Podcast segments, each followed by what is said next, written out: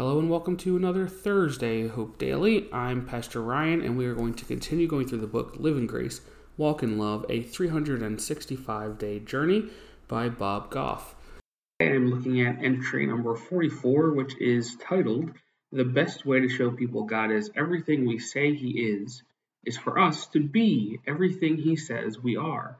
And the scripture that Bob Goff pairs with this very important title is John chapter 13, verse 35, which reads, By this everyone will know that you are my disciples, if you love one another. As I was looking at this devotional and thinking about this devotional and praying over this devotional, I immediately was drawn to the idea of representing God.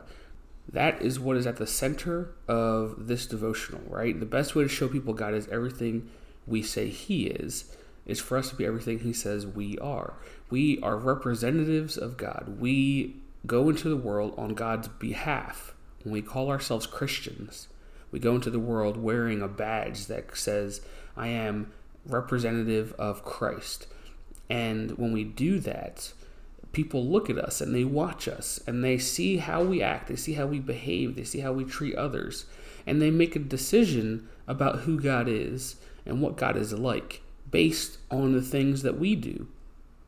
Now, I don't know if anyone listening just got the chills hearing those words, right? Because that's how I feel when I think of the, the fact that people are judging God based on their impression of me. Uh, I immediately think of all my shortcomings. I immediately think of all the things that I do wrong, that I, all the ways that I fall short, and the mistakes that I make. And I think those are being attributed to God by people who look to me as an example of what it is to be a follower of Christ. And it's scary. It's a heavy responsibility. It's an important responsibility. Um, and it actually ends up being quite simple. Not easy, but simple, right? If we look at that verse, John chapter 13, verse 35.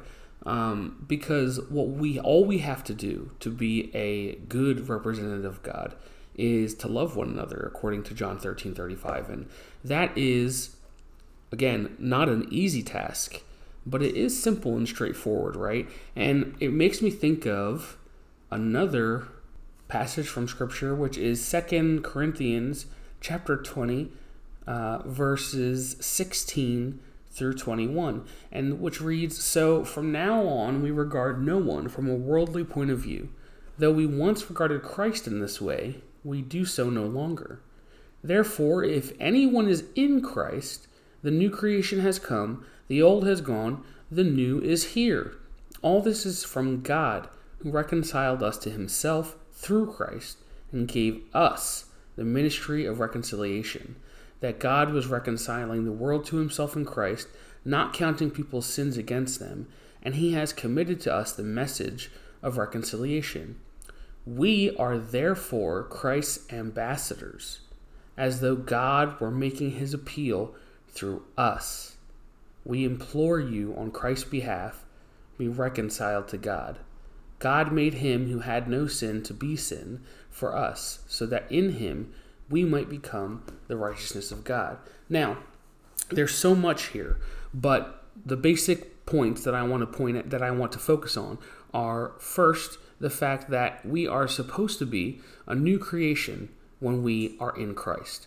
And when people look at us after we become Christians, if we stay the same, then they notice that we haven't changed, that there's no point for them to become Christians and to follow God because they look at us and they say, well, why would I decide to change my life to follow God and His rules and to follow Jesus and to go to church and to be that kind of person to make those changes in my life if we, when they look at our lives, are no different post Christianity, right? So they think there's no point. What's the point?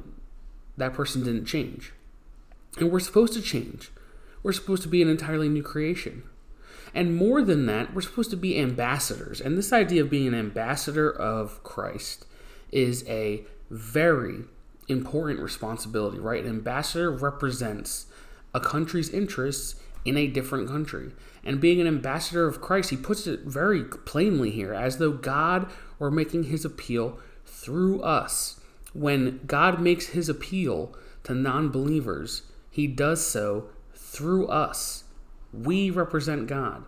We represent the righteousness of God, right? God made him who had no sin to be sin for us, so that in him we might become the righteousness of God. When people look at our lives, when people look at your life, they are supposed to see the righteousness of God so that they can be reconciled to God through you because you are the one that God has sent to represent him as an ambassador of Christ. So, what does Bob Goff say about this responsibility? He writes When people interact with difficult, judgmental people who say they follow Jesus, it's hard to imagine how the God they say they're speaking for is gracious and kind. We can say all the right words, but if we don't model love the way Jesus did, people won't just think we're mean, they'll think God is. The best way to give people a glimpse of God is for us to be exactly who He says we are love. He says people will know we follow him when they see how we love one another. He put his confidence in us to represent him because he knows what we're capable of, capable of if we'll put down our pride. And that's such a struggle point for us, isn't it? Such a pain point for so many people. It's so common for us to, to stumble over pride, for us to, in our pride, fail to represent God, to, in our pride, reject love or cast love aside for a time because we're trying to win an argument, because we're trying to look good or be correct or be successful or you know we're chasing after those images that our prideful desires um, put in our hearts instead of chasing after the image that God places on our lives. And I just think, can there be any greater calling in our lives than to be a representative of God? I mean, if you thought of it as an actual job, right? If you were like directly contacted by God in a vision and he showed up, the, his voice came through a storm and he said, You are going to be my ambassador. Go and represent me. That would be I think for most of the people listening, we would feel like that is the most important job that I've ever heard of. That is the most important responsibility that I could have possibly been given and take that very seriously.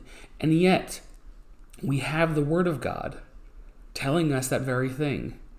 And we don't take it as seriously as we should, I don't think. And it makes me think of I've been listening to this podcast with Tim Keller.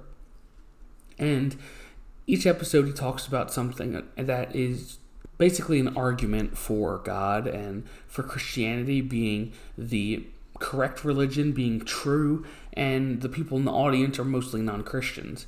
And then the next episode, he responds to questions that they submit from the audience. And every single question episode, after he gives these really good, really strong arguments, and in the question, they often admit that the arguments sound strong, but then they talk about, you know, why, if that's true, everything you say makes sense, but why do Christians do A, B, and C? Why do Christians act this way? Why do Christians still do X, Y, and Z, um, despite the fact that what you say seems to be true uh, and seems to make logical sense? So that's just a room full of people who are being presented with great reasons to believe in God, who their only reason why they're struggling to make that change is because of the examples that they've seen from other Christians and how they carry themselves.